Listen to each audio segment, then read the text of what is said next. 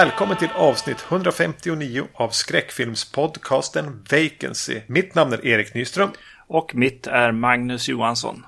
Snabb eh, rättelse från föregående avsnitt. För det första så eh, säger du att eh, den heter FX Dödlig Puls, en film. Men den heter ju FX Dödlig Effekt, naturligtvis. Ja, ja, ja. Jag råkar även hävda att heroin är uppåt tjack, vilket jag naturligtvis vet att det inte är. Det handlade om att jag byggde en slarvig mening i mitt huvud. ja. Jätteviktigt. Mm.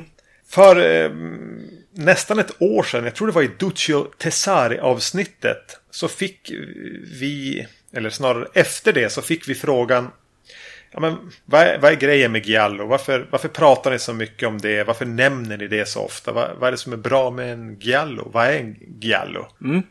precis. Det var en yes. fråga till dig, Magnus. Ja, precis. Uh, vad är en Giallo? Uh, jag kanske börjar... Ska vi börja där? Mm. Uh, bara väldigt allmänt så är det ju en, en italiensk subgenre eh, som tar sitt avstamp i gamla böcker som hade en viss eh, gult omslag. Det var så här deckare, Agatha Christie-grejer, mm. eh, aktiga deckare. Billiga knockoffs liksom.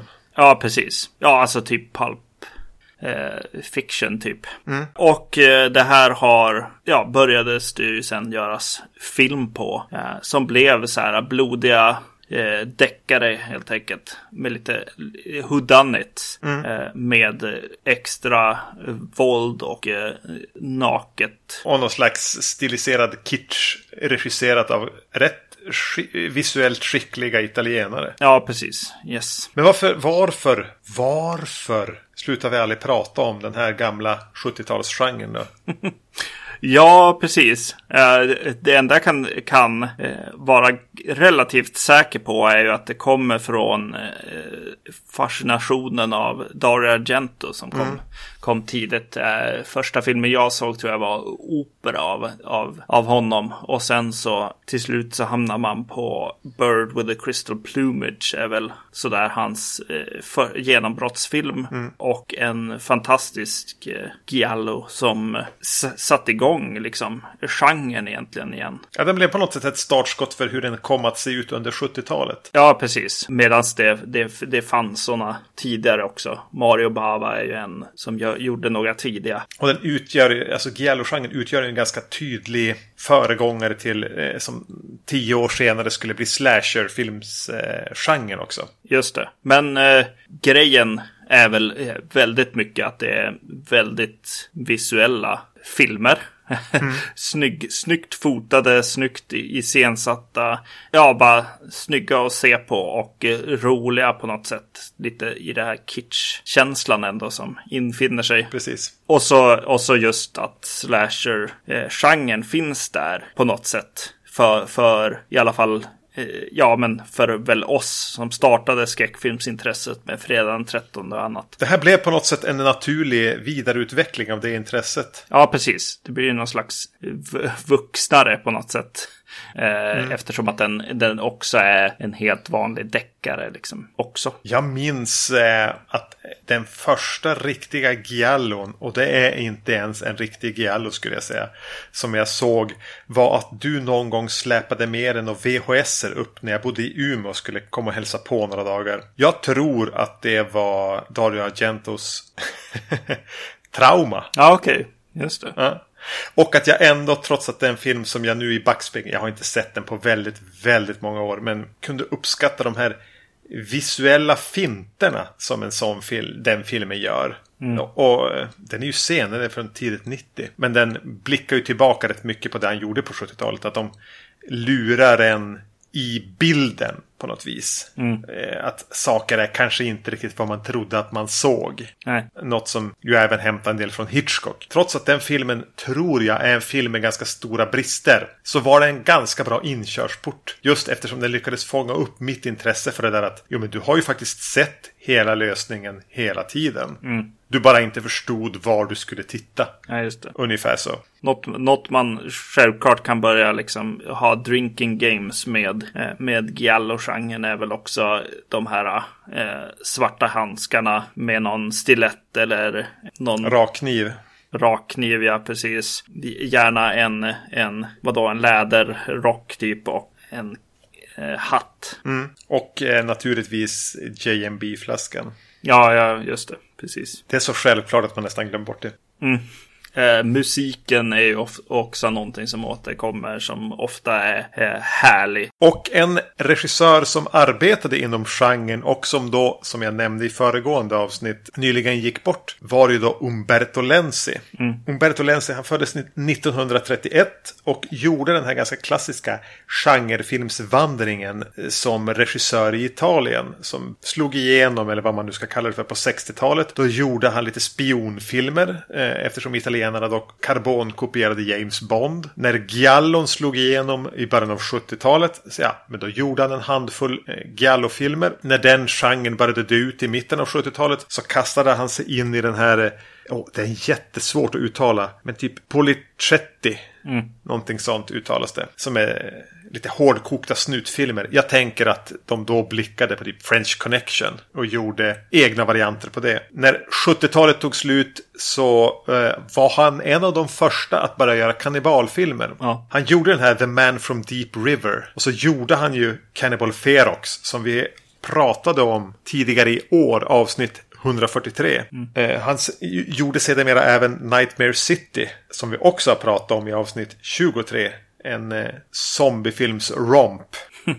Ja, Och, och precis som alla andra, typ Sergio Martino eller Lucio Fulci eller någon annan. Så när 80-talet hade blivit etablerat så eh, dog deras karriärer ungefär samtidigt med, med den italienska exploitation slash genrefilmsgenren ut. Och han la ner egentligen karriären helt i början av 90-talet. Jag tror han gjorde sin sista film 92. Och började istället skriva deckare. Och dog då vid eh, en ålder av 86 år 19 oktober i år. Eh, jag var på ett event som var planerat eh, redan innan eh, han gick bort. De hade bara väldigt eh, bra timing på det här på, på ett väldigt morbid sätt här. Det finns en eh, förening eller vad man, vad man ska kalla dem för som har filmvisningar i Stockholm för italiensk genrefilm. Är det den som heter typ All Colors of Darkness eller någonting? Ja, Tutti i Colori del Italia heter föreningen.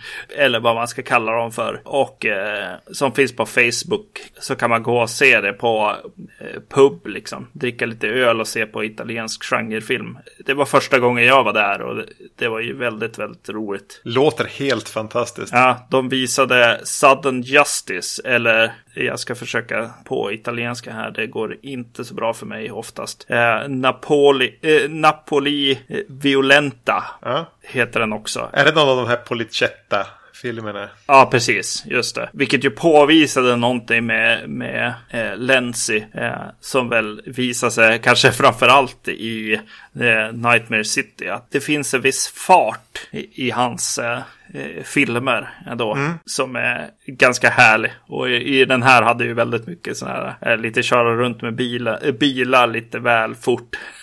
Uppspeedat liksom. Ja, ja, naturligtvis. Ja, det, det var härligt att se. Men, men.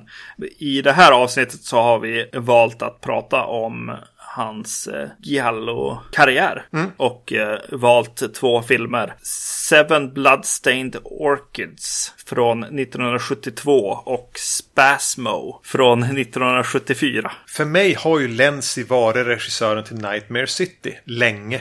Tills jag för någon gång för tio år sedan eller någonting hamnade i en diskussion om Lenzi där jag avfärdade honom som typ en Joe Diamato eller någonting. Och någon ändå uppmärksammade mig på att ja, men nu dömer du Lenzi efter fel filmer. Och jag tror att jag någon gång i den vevan såg någon av de här snutfilmerna från andra halvan av 70. Och kunde ändå hålla med om att jo men det finns någonting här. Det finns ett jävla driv. Och, men det är den personen nu, jag gissar att det här var på något forum på internet, eh, sa att ja, men du ska ju se The Blood, Seven Bloodstained Orchids. Det är en av de bästa giallorna. Vilket ledde till att den hamnade i mitt block där jag tidigare skrev upp massor med filmer jag ville se. Eller kanske framförallt köpa och sen förhoppningsvis någon gång se. Det tog ett tag men jag, jag köpte den, ställde in den i hyllan. Och eh, du kan väl gissa om jag behövde plasta av den nu inför det här avsnittet. ja, det är så. Mm. Eh, den, är, den är ganska svår att få tag i. Eller jag som börjar konvertera alla de här Giallo-filmerna eh, till Blu-ray hoppas ju verkligen på att den här eh, ska finnas någonstans. Ja, nu fick du låna min så här rimliga eh, DVD-utgåva. Mm. Den är väl liksom duger väl för vad den är. Ja. Men det är DVD. Ja, precis. Pratar vi Gallo så vet vi att det är en mördare i farten. Och här är en mördare som eh, vi ganska snabbt får veta verkar ha en agenda, lämnar efter några, sig några smycken. En kvinna blir attackerad av mördaren på ett tåg och hennes man tar upp jakten på mördaren. Vi får några twister fram på vägen. Jag tänker att ju mindre man vet om vilka de här små twisterna är, även om vi, flera av dem kommer ganska tidigt, desto bättre. Men eh, en, en, en, man och en kvinna hamnar hur som helst tillsammans med polisen i jakt på vem det nu kan vara som ligger bakom, bakom de här morden. Mm. Jag skulle kunna ha beskrivit vilken giallo som helst där nästan. Eh, precis, och eh, på ett sätt så, ja, det visar sig ju ganska fort här att det är lite av det som det handlar om här. Att den, den öppnar med den här sköna basgången i musiken till exempel, eh, som är riktigt härlig tycker jag. Mm. Eh, med, med lite, lite stadsbilder eh, och lite körande i trafik. Som sen övergår till att den här handsken och stilettkniven i första person med rock och hatt och allt. Ja, ja. Alla ingredienser är på plats här. Ja, det, det är väl någonting som går genom filmen tycker jag. Att, att den, den liksom verkligen eh, vill vara en giallo mm. hela vägen igenom. Liksom. Det är på något vis eh, rätt kommersiellt. Och väldigt styrt av eh, story. Det, det, gör inte så mycket utsvävningar. Nej, nej. Utan den är väldigt plot-driven. Mm. Det är den ju. Men första mordet. Eh, jag tror det är en prostituerad som blir utjagad. Eller kanske först utlockad i, i, i buskarna. Och sen kort jakt. Och så, vilket vi får följa i första person. Så mer eller mindre slår mördaren ihjäl henne med någonting. Som mm. han håller i handen. Och så har de ett ganska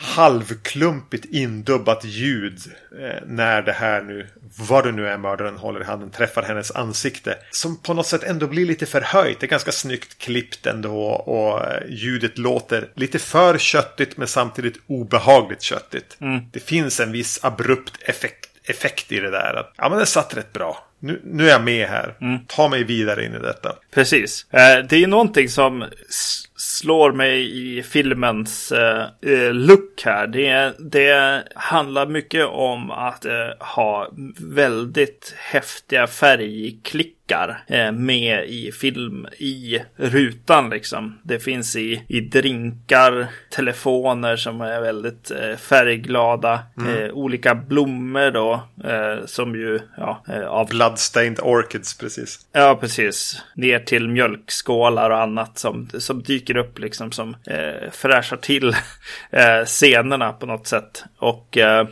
det är någonting också i i hur färgerna återges som fick mig att tänka på så här Technicolor eller något sånt. Eh, antingen det eller så är det någonting med makeupen. Eh, framförallt på den här unga kvinnan mm. som dyker upp. Som får en, ja, en huvudroll egentligen. Hon, hon ser nästan ut som en målning i de här öppningsscenerna när hon är med. Så, som är lite häftigt. Ja, det, det, det är väl det vanliga med italienarna också. Det blir ju att fotot blir bra helt enkelt. Ja men det är ju så. Ja. Alltså det är ju ett snyggt kompetent foto. Ganska mycket zoomande hit och dit. Mm. Eh, men ändå så märker man att de hittar rätt bildsnitt hela tiden. Det Klippen sitter på rätt ställen. Man låter skuggor falla in där de ska. Alltså det... Eh, deras eh, liksom bruksfilmer vid den här tidpunkten hade, var så fullmatade av kompetent folk att, att just eh,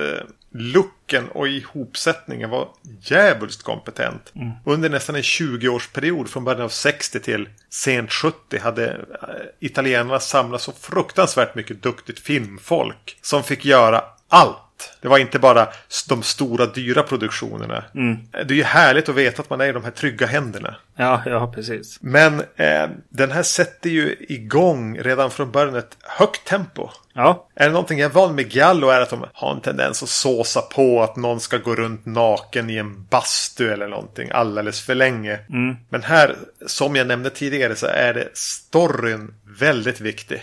Vi ska hela tiden framåt. Vi ska få ett mord eller en eh, åka till en plats där en ledtråd ska hittas. Eh, så den, den drog igång, precis som vi pratade tidigare om Lenzi också, att det ska vara fart. Både Nightmare City och den här filmen du hade sett på, på pub. Tempot är högt, vi ska framåt hela tiden och det tycker jag verkligen man känner i, i, i den här gallon. Mm. Eh, ja, exakt. Det är kanske där det känns lite så här kommersiellt och eh, därav kanske Ja, nu kommer vi väl till någon slutpunkt redan nu. Men jag kan förstå att, att du fick eh, den här rekommenderad som någon slags power giallo på något sätt. För den blir ju det på ett sätt. Alltså den har alla ingredienser och den, den jobbar i ett, ett eh, lite snabbare, kommersiellare tempo som, eh, ja, men som blir ganska eh, så här skönt att, att se på. Någonting som slår mig kanske, ja det är ju annorlunda från slasher-genren förstås, förstås men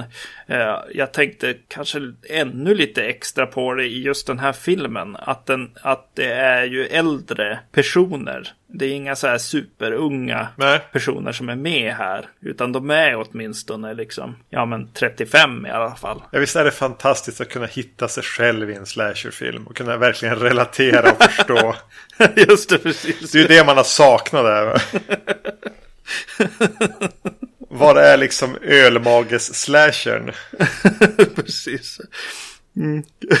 Jag hade nästan problem med det här uppskruvade tempot. Ja, Alltså inte nödvändigtvis i negativ bemärkelse. Men snarare i att jag hängde inte riktigt med. nej, Jag är, kan inte redogöra för alla små vändningar och vridningar och vinklingar som den här gör. Och exakt varför några personer är där och pratar med den och får veta det som sen leder dem till den. nej. Eh, å andra sidan gör det inte jättemycket kanske. Nej, men jag, jag håller med eh, om att det blir lite så. Eh, till exempel så refererar du till, jag tror att det är andra mordet som du refererar till som första mordet och så. Eh, det går undan helt enkelt. det är bara klipps eh, från, från en mordsekvens till en annan. Liksom. Eh, på tal om det så finns det en där som, som eh, dyker upp. En sekvens som jag eh, tyckte var lite obehaglig. Bara för att det var en, kvin- en kvinna som gick omkring i sin lägenhet och eh, skulle mata, mata katterna. Eh, och och eh, Sen så kommer hon eh, tillbaka i, in i, i rummet där de ska äta och dricka eh, mjölk eller vad det är. Och katterna ligger och döende på, på golvet där. Eh, Vilket var lite otäckt. Och relativt oväntat. Eh, och hela den sekvensen, men hon går runt ganska länge i lägenheter och anar oråd. Ja. Det är väl nästan standout-sekvensen som faktiskt får vara lite förlängd. Man får ta in den här häftiga lägenheten eller vad det nu då är hon bor i. Hon, hon får gå runt och se lite obekväm ut och man får se bakgrunden. Hon, visst är det hon som har någon rustning eller någonting som prydnad? Mm, just det. Jag tror att det var i hennes lägenhet som jag började tänka på eh, blow-up. Lite grann. Eh, några så här tavelramar uppe i, i takbjälkar och grejer. Mm. Det är en häftig lägenhet att bara få följa med henne i. Som är rätt skön Ja. Och det är väl, den levererar väl lite sådana där schyssta miljöer. Men den, den frossar inte i det som, eh, som man kanske annars är van i från, från genren. Sen störde det mig att, att ja, men de är egentligen två stycken, en man och en kvinna.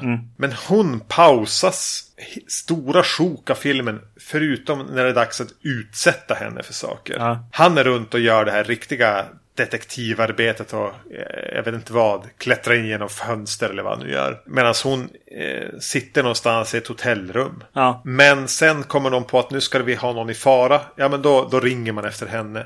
Vilket blir lite tröttsamt i längden. Man hade ju ändå kunnat ge dem en lite mer jämbördig position här. Ja. Att, de var, att de var det här äkta paret på jakt efter sanningen. Mm, Men det fanns visst inte utrymme för, för henne här. Nej. Istället får vi en snubbe som påminner om den här svenska killen som alltid kom tvåa i slagen för några år sedan. 15 år sedan. Hette han Andreas Jonsson? Ja. Han hade en hit med Glorious. Just det, ja. Han ser ut som han. Eh, jag tror att det är någonting med Lenzi och bl blonda hjältar också. Eh, har jag börjat notera eh, när jag sett lite, lite mer av hans eh, alster här. Eh, jag tycker han har en cool eh, look den här eh, hu manliga huvudrollen ändå.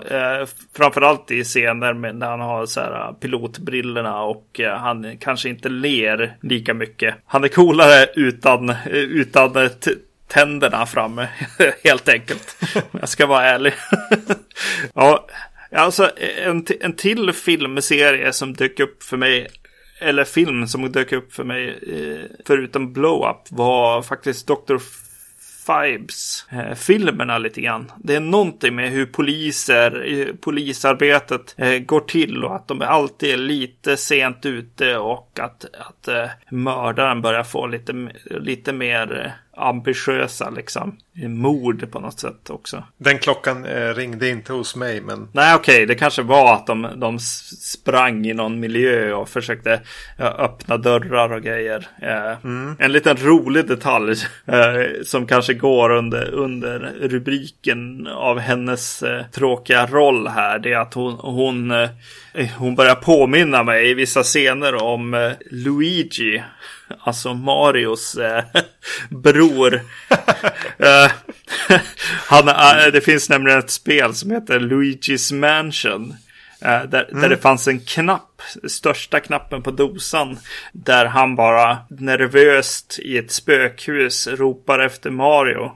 Mario! Mario!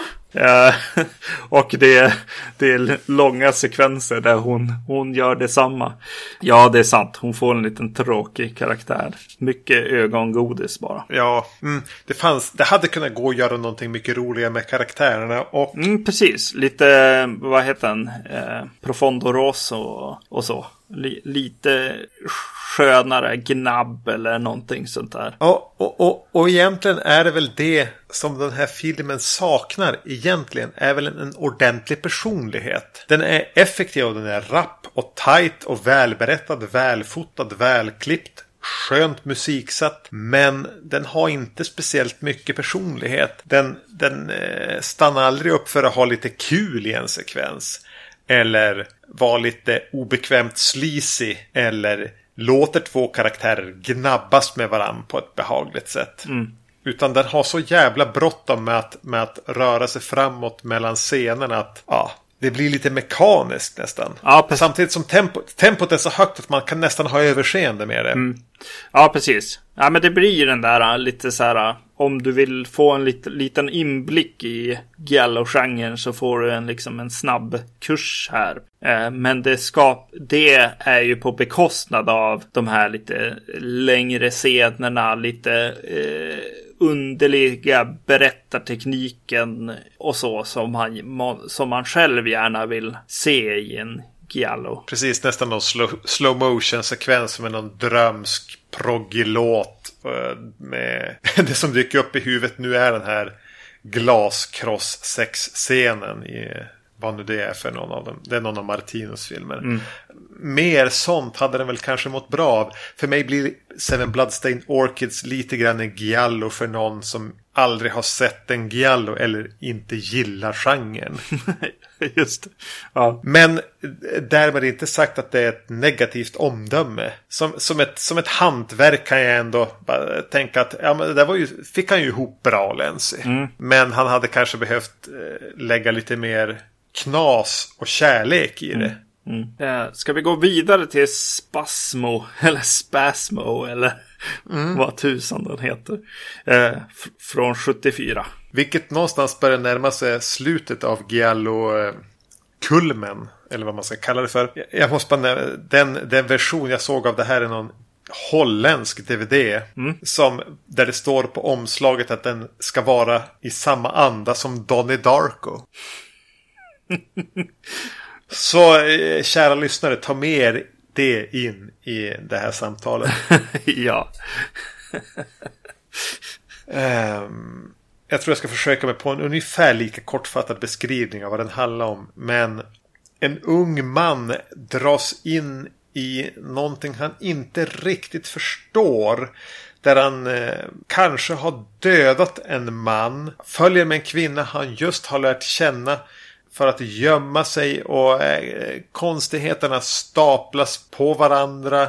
Han och hon försöker nysta i det här. Fler karaktärer kommer in. Allting lite, lite konstigare. Och någonstans i periferin är det även någon som hänger upp skyltdockor och verkar lustmörda dem. Mm. Och jag vill inte beskriva för mycket om Spasm. Utan det är å, återigen bara haka på eh, berättelsen som, som rullas upp framför mm. en. Den här öppnar väl egentligen med en, med en liten alltså, kort eh, variant på en, en Giallo i sig på något sätt sätt kan jag känna.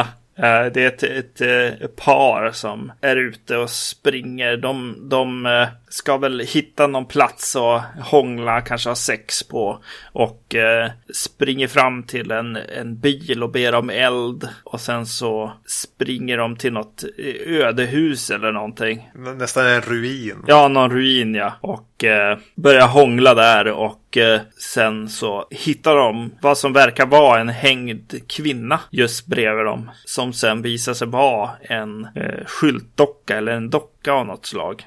Och så det visade sig då kanske att eh, det var det flyktiga och banala i att, att be om eld där vid bilen kanske var mer viktigt egentligen. Sådär. För att det, mm. det, var förmodligen den i bilen som, som har hängt upp den här dockan kan man tänka. Och sen kopieras ju nästan den scenen igen med ett par som letar sig ner för en strand. Den här gången i fullt dagsljus. Och får syn på en kvinna som ligger ansiktet rätt ner i sanden. Så de, tro, de tror sig se ett lik. Ja. Och rusar dit. Hon lever och säger att hon bara har svimmat. Mm, just det. Så någonstans är det som två lur eh, redan under de första minuterna av den här filmen. Att att vi har ett, ett, ett lik på halsen. Mm. Men det visar sig inte vara så. Mm. Men jag måste bara stanna här. Såg du den italienska eller den amerikanska versionen av Spasmo? Jag såg en dubbad version. Ja, men eh, hur tydligt för dig var det vem som låg bakom allting? Var det en överraskning mot slutskedet av filmen eller presenterades det eftersom? svår fråga att svara på. Ja, det var svår fråga. Men faktum är att jag läste att det finns en, en italiensk version av Spasmo. Mm. Eh, och sen när de skulle lansera den i USA. Min version var också dubbad till engelska. Som de alltid är. Eh, men så, så tyckte de, när de skulle exportera den till USA så tyckte de amerikanska distributörerna att det var lite för långsamt, lite för slött. Så de ville se fler mord oftare. Så då kallade de in någon att eh, filma lite nya scener där det är tydligare och eh, vem och vad det är som händer. Det här var i så fall, alltså den, den här är ju uppbyggd för att det ska komma i slutskeendet. Ja, ja, men då har vi sett samma version. Det är ja, bra. Ja. Jag, jag ville avslöja så lite som möjligt i det jag sa. Ja. R rykten säger, jag vet inte ens om det här finns, jag har inte grävt djupare i det, att det, eh, de amerikanska scenerna som filmades för att fylla ut och göra den mer slashery. Att regissören till dem var, var George Romero. Jaha. Och det är lite häftigt. Mm. Ja men vad bra, då har vi sett samma version. Den här ja. ganska blodfattiga versionen. Ja. Som för mig på... När vi pratade Duccio Tesari. Så, så den film jag kanske tyckte bäst av av hans, de tre filmerna vi pratade om då. var Puzzle. Mm. Som var den kanske bäst eh, beställningsjobbet. Ja. Men även det var en sentida giallo. Eh, som nästan gränsade till någon spionfilm. Och den här påminner mig ganska mycket om det. Ja. Att vi får en karaktär vi ska följa in i ett händelseförlopp som vi inte riktigt förstår. Snarare än att vi ska följa den här svarta handskar rakknivsmördaren. Mm. Eh, kvinnan på stranden är ju eh, spelad av Susie Kendall. Eh, som eh, är med i Bird with the Crystal Plumage. Och Torso. Och Torso ja. En eh, lite så här favorit bland Giallo skådespelerskorna mm. eh, för mig. För hon eh, visar ofta lite, lite extra pondus kanske mot, mot en del av de andra. Eh, som, som ofta kan falla in och bli, bli just den här manliga ögongodiset på något sätt. Kvalar inte hon väldigt mycket in i samma liga som Amy Steele. Ja, precis. Jo. För, för den oinvigde så är då Amy Steele den som spelar den kvinnliga huvudrollen i eh, den andra fredagen, den trettonde filmen. En, eh, som både jag och Magnus är väldigt förtjust i. Mm. Eh, ja, men de har någonting med det här väldigt Girl Next Dooriga och har ofta roller som är lite mer än bara passivt. Precis som du säger. Mm. De har något nästan lite lantigt över sig. Lite jord under fing fingernaglarna. Inte ett halmstrå i håret nästan. Det är någonting som bara känns tryggt och eh, jordigt med dem. Mm. Som jag verkligen gillar. Och jag tycker också Susie Kendall är fantastisk i den här filmen. Ja. Förmodligen det bästa med den. Ja. Eh, bara att hon har det här sin naturliga jordade utstrålning. Ja, definitivt. Hon spelar då alltså kvinnan som ligger, sa du det kanske, med ansiktet rätt ner i sanden som våran huvudperson träffar på eh, när han har sällskap med en annan dam. Och den här Susie Kendall försvinner från stranden efter att ha vaknat till liv och säger oj, jag måste ha svimmat av solen. Och så dyker hon upp bara några minuter senare när de befinner sig på någon eh, flådig bjudning på en eh, lyxig båt. Så möts de igen. Ja. Vilket leder till att våran huvudperson ganska snabbt överger sin flickvän. För att Susie Kendall är ju mycket charmigare. Precis. Och han har ju i princip sett henne från land också på den här båten och bara bestämt sig för att vi, vi, vi ska på den här festen, darling, typ. Och eh, överge henne där i princip. Det blir ju lite underligt här. Alltså just den här, deras relation på något sätt. Så här, ja, alltså hon, alltså känner de varandra helt enkelt. Är väl stora frågan som man börjar känna så här. Och de beter sig som att de har känt varandra hur länge som helst. Men de har just träffats. Men är det omständigheterna? Ja, det, eh, det blir lite eh, lurigt där. Och, och för mig blev det också lite lurigt för att de, de börjar ju hamna i fara ganska fort också. Och eh, jag, först så tappade jag bort lite grann. Vem, vem av dem är det som är i, i fara på något sätt? Just med tanke på att hon verkar ju ha varit med om någonting under, under natten på något sätt också liksom. Men till slut så lyckades jag eh, haja vem, vem som var den jagade på något sätt. Ja, För att eh, Lenzi behåller ju det här ganska furiösa tempot från Seven Bloodstained Orchids. Det är inte mycket tid ska gå till spillo på någonting annat än att ta sig till nästa plats och eh, presentera nästa del av intrigen. Så innan man riktigt vet ordet av så har de gömt sig i den här fyren eller ja, men nästan på en ö. För Ja. att hemma hos en bekant. Till henne ja, precis. Ja. Bryter sig in där. eh, För hon vet att de är borta, det är ingen fara. Men där stöter de ju på fler personer och de känner sig hela, hela tiden bevakade och hotade. Och så kommer det in nya karaktärer. Är det de som heter Christian och Barbara? Äldre man, ung kvinna. Just det. Och han är ju som mysig på något konstigt sätt tycker jag. Den skådisen. Lite så här eh, Lucio Fulcis karaktärer ibland. ja, jag ser vad du menar. Ja, eh, i, i liksom eh, tjockärmad tröja som jag brukar säga. Och, Vilket eh, inte är ett plagg. nej, nej, precis, exakt. nej, men alltså jag gillar de flesta karaktärerna i den här filmen. Måste jag säga. Kanske minst av dem huvudkaraktären. Än gången en eh, blond lite eh, hank. Alltså det är ju en till sån här grej som Giallo ändå har. Eh, att det är ofta en torr, torrboll i huvudrollen. Manliga huvudrollen. Ken-docka som ska puttas runt mellan olika sekvenser. Men de, de som dyker upp eh, runt, runt omkring är ganska häftiga på något sätt. Den här mystiska kvinnan med rött hår och helt vitt ansikte, eller eh, vitsminkad, är ju en häftig uppenbarelse på något sätt också. Känns lite så här eh, hammer horror kanske. Vampyr nästan. Eller kanske, kanske ännu mer, eh, vad heter han, eh, Jean Roulin, vampyr kanske. Eh, lite- Det här lite drömskt poetiska över sig. Över uppenbarelsen. Mm. Som är ett häftigt element och, och lite så här farligt. Eh, sen visar det sig vara, ja, men vad som är farligt annat är ju en annan fråga på något sätt här. Men något som den här filmen har ändå eh, är att de, den klipper ju tillbaks eh, till de här dockorna som finns eh, runt omkring i hela, hela bygden eller vad man ska säga. Runt omkring här. Om de är ute och kör en bil så kan de ibland köra förbi och så stannar kameran på en av de här, de här skyltdockorna liksom dyker upp i jäkligt häftigt världsbyggande tycker jag. Ja, men en otroligt inspirerad sidointrig. Ja, Som ju även får en payoff i slutet. Det är inte bara där som lullull. nej. Jag läste någonstans att det var Lenzys idé att, att ta eh, utifrån det manus han, han hade fått. Eh, så var det han som, som eh, tyckte att det skulle vara spännande att få in dem genom hela storyn. Och de behövs ju där. Som det här lite mer knasiga. Eh, precis. Och i vissa fall eh, dyker det upp som, alltså där man börjar, där det börjar lite, lite suddas ut. Om det är en docka eller en, en människa och sånt där. Ja, nej, det är häftigt. Bra, bra, bra val där, eh, Lenzi. Men även i eh, Spasmo så för min del blir det lite för mycket plott och rännande mellan platser och lite för lite knas. Även om när vi väl får vändningen som avslöjar hur allting har hängt ihop. Så, så är det en behaglig överraskning för mig. Så, så här kan jag mer köpa att allting har lagts eh, på ett visst sätt och, och bara körts fram. För jag tycker jag får en payoff på det. Som även knyts ihop bra med den här sidointrigen med skyltdockorna.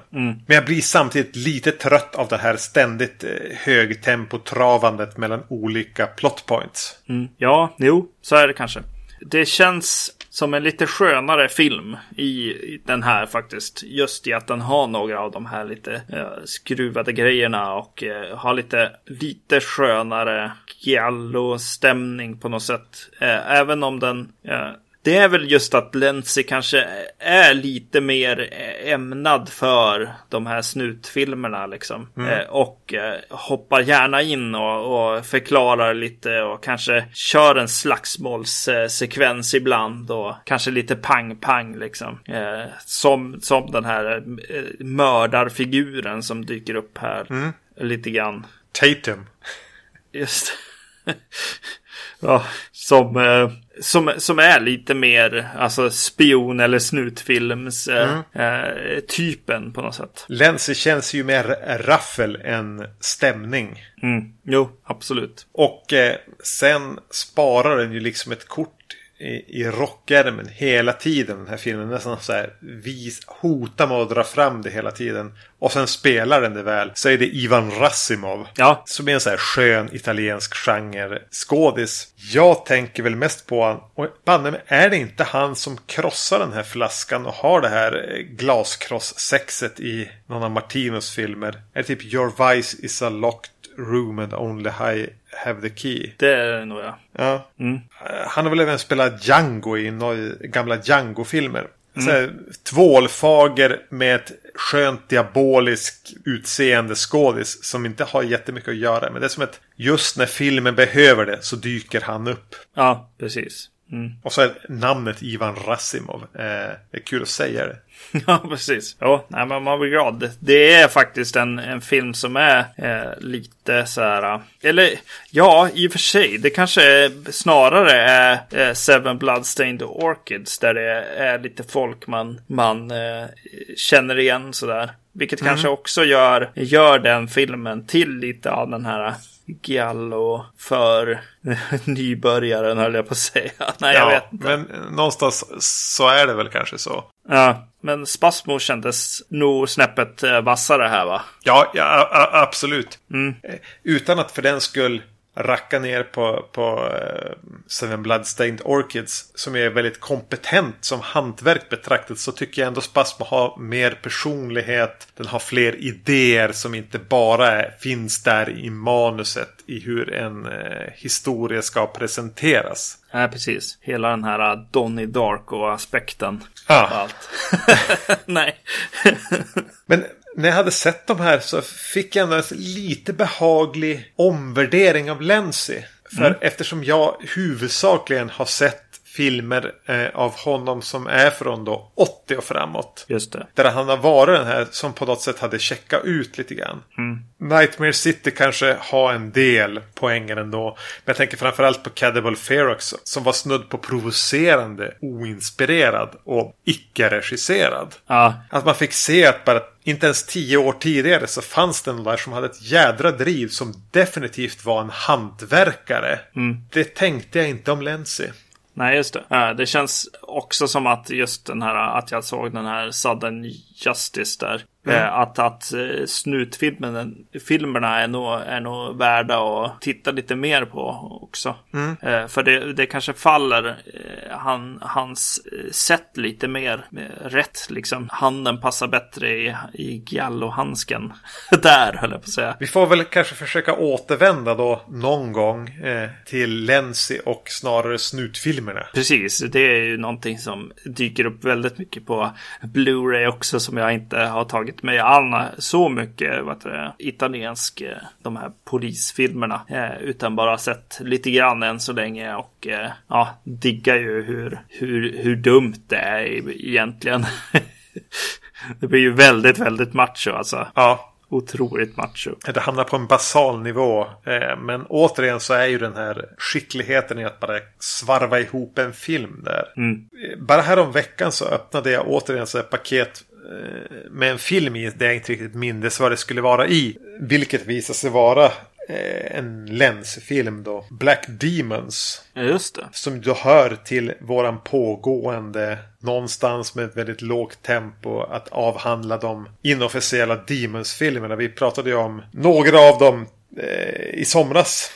Och jag kände direkt nu när jag hade sett dem här att jag var nästan lite sugen på att slänga på den och se den. Någonting som han gjorde betydligt senare i karriären också. Att jag har fått en, någonstans ett förnyat eh, förtroende för Lenzi. Ja. Eh, och att jag kanske kan hitta saker i hans senare filmer som ändå är någonting annat än bara en trött italiensk farbror som vill kunna betala hyran. ja, precis. Eh, det är så härligt. Alltså jag kan, kan ju rekommendera alla, alla som, som råkar ha någonting i DVD-hyllan med Lenzi. Utifall att det finns något extra material med någon intervju eller så. Så är han ju störtskön i sin över, i hans egna övertygelse om att han är ett geni. Eh, och, och hans vrede över hur, hur få som förstår hans eh, liksom briljans på något sätt. Hur, hur han till exempel i, i, i Nightmare City förut eh, liksom spådde saker som aids-epidemin och så vidare. Ja, han är på, på den nivån av eh, geni. Ja, ja, precis, exakt. Fantastiskt. eh, eh, rolig farbror på det sättet. Ja, men det kan han väl unna sen då. Ja, ja precis. Ja. Vi kommer som sagt var garanterat att hinna med några fler Lenzi-filmer innan, innan graven. Mm, eh, definitivt. Ja, det var väl det avsnittet helt enkelt. Nästa gång så gör vi då vårat sista Herschel Gordon Lewis avsnitt. Och då kommer vi att prata om den för mig helt obekanta filmen How to make a doll. Vi kommer även att prata om The Wizard of Gore och en av de filmer jag har sett fram emot mest med att göra hela det här Herschel Gordon Lewis-temat. The Gore Gore Girls. Innan det avsnittet så kommer Magnus även att ha sett en film som heter A Ghost Story. Just det. Till nästa gång så hittar ni oss på vacancy.se, på iTunes, på Facebook. Ha det bra. Hej! Hej!